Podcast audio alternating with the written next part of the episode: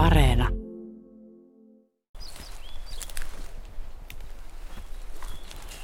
Tämä on 41 senttiä. Tämä on melkein satasen, satasen puu on tämä. 100 euroa. 41 senttiä mitä? Halkasia. Ja näitä nimenomaan poistetaan nyt tästä. Eli, eli sitten kun me otetaan alaharvennuksessa poistetaan niin kuin 70 litran puita, josta metsänomistaja saa yhden viiva puolitoista euroa. Tästä yhdestä puusta metsänomistaja saa satasen. Eli sun pitää alaharvennuksessa poistaa sata puuta, että saat yhden puun tulon. Eli tämä on se pointti, että mitä hakataan ja mitä jätetään kasvamaan. Nyt puhutaan rahasta. Mun henkilökohtainen mielipide on jotenkin se, että, että tässä yhteiskunnassa puhutaan liian vähän avoimesti siitä, kuinka paljon mikäkin maksaa. Ja vieressäni istuu liikemies Timo Kujala. Miten sinä esittelisit itsesi yleisölle? Joillekin saatat olla tuttu, mutta et välttämättä kaikille. No metsänomistaja ja, ja metsäsijoittaja ja haluan kasvattaa metsää niin kuin taloudellisesti kannattavasti, mutta luontoarvot myös huomioiden. Ja monesti sanotaan, että se, niiden yhteensovittaminen ei ole oikein mahdollista, mutta minun mielestä on. Ja sulla on nyt käsissäsi tässä paperi, joka on hyvin mielenkiintoinen laskelma siitä, että kuinka paljon metsästä metsänomistaja voi saada rahaa, kun sieltä otetaan puita sitten pois. Ja me vertaamme avohakkumallia ja sitten tämmöistä poimintamallia, mistä metsästä poimitaan vain isommat puut. Ja yllättäen näyttäisi siltä, että toinen tämä malli tuottaa merkittävästi enemmän rahaa omistajalle. Joo, ja vielä tarkennetaan, että nyt me lähdetään tässä kyseisessä metsässä niin kuin samasta lähtötilanteesta. Siellä on 300 kuutiota puuta hehtaarilla, ja se 46 vuoden päästä päätyy samaan puustomäärään kummassakin vaihtoehdossa. Eli silloin meillä on reilu vertailu, sama lähtötilanne ja lopputilanne on sama puustomäärä. Niin sitten katsotaan kulut ja menot, mitä tapahtuu. Olemme Heinävedellä. Meillä on sun oma palsta tässä esimerkkinä käytetty. Se on hehtaarin kokoinen, jonka perusteella laskelmat on tehty. Ja oliko näin, että Heinävesi on vielä aika tuottoisa alue tuonne puunkasvun kannalta? No, tämä on erittäin hyvä hyvää metsän kasvualuetta ja tämä on tuore kangas, joka on kaikella tavalla sopii kumpaankin menetelmään hyvin. Tähän me... tehdään hakkuu ihan oikeasti sitten. Aletaanko me käymään tämä laskelma läpi nyt sitten? Aletaan käymään. Eli hypätäänpä tuonne, meillä on siis hehtaarin metsäpalsta ja sitten ajatus on se, että se kaadetaan, onko päätehakkuu, avohakkuu, sieltä otetaan kaikki, vedetään sileksi. Joo, eli, eli tämä on hyvin tarkkaan nyt laskettu, minkä kokoisia puita täällä on ja kuinka paljon. Eli, eli päätehakkuussa tämä tulo on noin 15 000 euroa metsänomistajalle. Per hehtaari. Per hehtaari. Ja tota, tämän 46 vuoden kierron aikana sinne tulee sitten myös, myös tota, yksi harvennushakkuu. Siitä tulee myös tuloa, mutta paljon vaatimattomampi tulo. Puhutaan noin vähän alle tonnista, koska puu on vielä pientä. Mutta tässä on uudistamiskulut, maanmuokkaus, taimien istutus, sitten noin viidessä vuodessa taimikon ennakkoraivaus ja sitten tuolla 15 vuoden iässä on taimikon hoito, joka on reilu 500 ja sitten e, tota, ennen tätä harvennushakkuuta siellä on ennakkoraivaus. Niin sen jälkeen kaikki tulot ja menot kun on ynnätty yhteen, niin se on pikkasen alta 14 000 jää ja handuu. Tällä avohakkuumallilla. Kyllä. 46 vuoden aikana. Joo.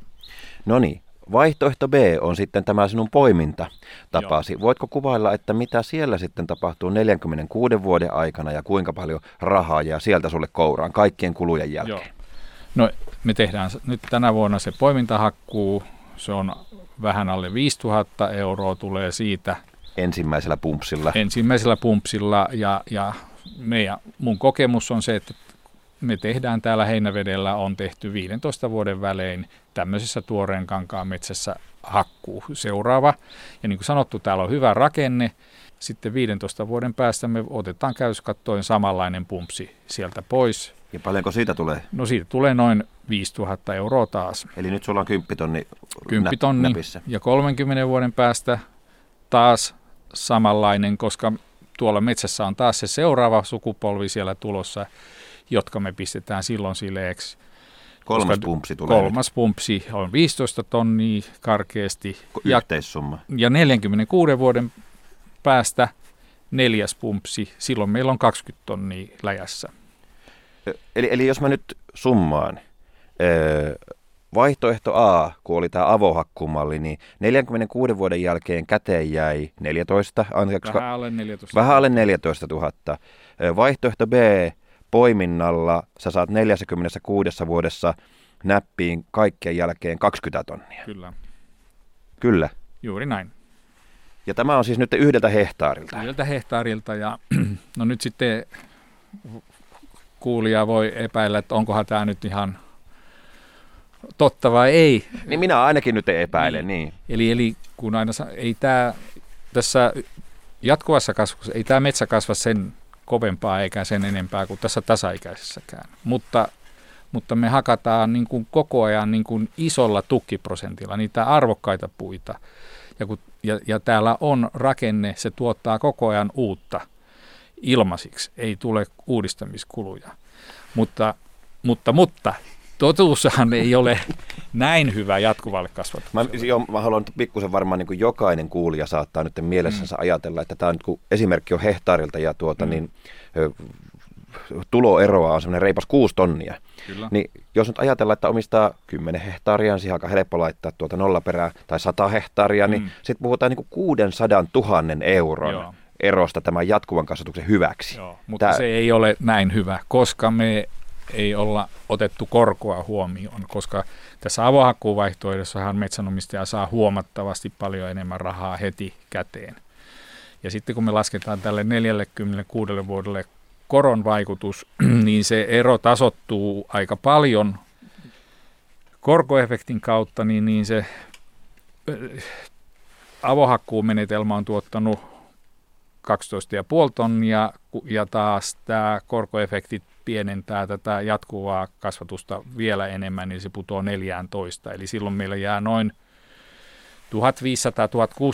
1500-1600 jatkuva kasvatus on tuottanut silloin enemmän kuin otettu korko. Eli noin 12 prosenttia parempi tuotto. Tässä tulee nyt paljon numeroita ja mä alan Niin. pikkasen niin kuin tippumaan, mutta Mm. kuten nyt ihmiset, jotka taloutta ymmärtää, niin, ja kuten sinä, niin sinä haluat tämän koron tämän, tähän Kyllä, tuoda, kyllä. sä et halua sitä liian ruusuista kuvaa Joo. antaa, koska se korko on pakko. Mutta joka tapauksessa kaiken tämmöisen koron ja muun jälkeen A-vaihtoehdossa 12 ja puoli tonnia, Joo. pitikö paikkansa, ja B-vaihtoehdossa vähän päälle 14 tonnia. Kyllä. Ja se ero on edelleen jatkuvan kasvatuksen hyväksi 12 prosenttia plussalla. Kyllä. Juuri näin. Ja sitten meillä on ollut peitteinen metsä koko ajan. No se on sitten kokonaan toinen keskustelu, Niin, kun puhutaan hiilivarastosta ja Niin, kyllä, kyllä. suojelutoimenpiteistä ja Joo, muista. Hiili, näin, Ja, näin. ja, ja, lo- ja pä, nyt meillä on kummassakin vaihtoehdossa taas saman verran puuta. Mun, mun on pakko kysyä, että minkälaisia ajatuksia tämä sussa nyt herättää? Kun sullehan tämä on varmaan ollut selvää hyvin pitkälti. Sä, sä oot niinku perustanut liiketoimintaa pitkältä varan. Toki myös, niinku, että sä oot huoli, tota, niin kannat huolta luontoarvoista ja muuta, mutta jos me ajatellaan vaikka valtiota ja puhutaan sadoista tuhansista tai miljoonista hehtaareista, Niin. No se her- herättää, tai tämä julkinen keskustelu aina, että ei se noin voi mennä, eikä se toimi.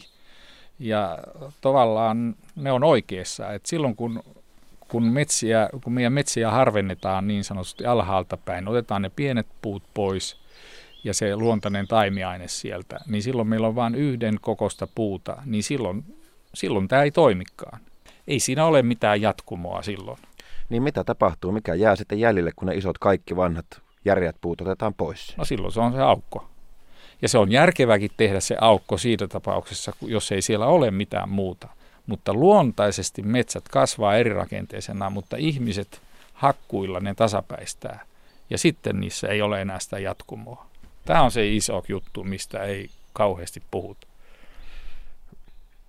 Minun mielestä tuntuu, että näihin sanoihin on hyvä päättää ja jättää ihmiset pohtimaan tätä asiaa, koska ehkä varmaan se tärkeää on myös, että vaihtoehtoja on olemassa. Vaihtoehtoja on olemassa aina.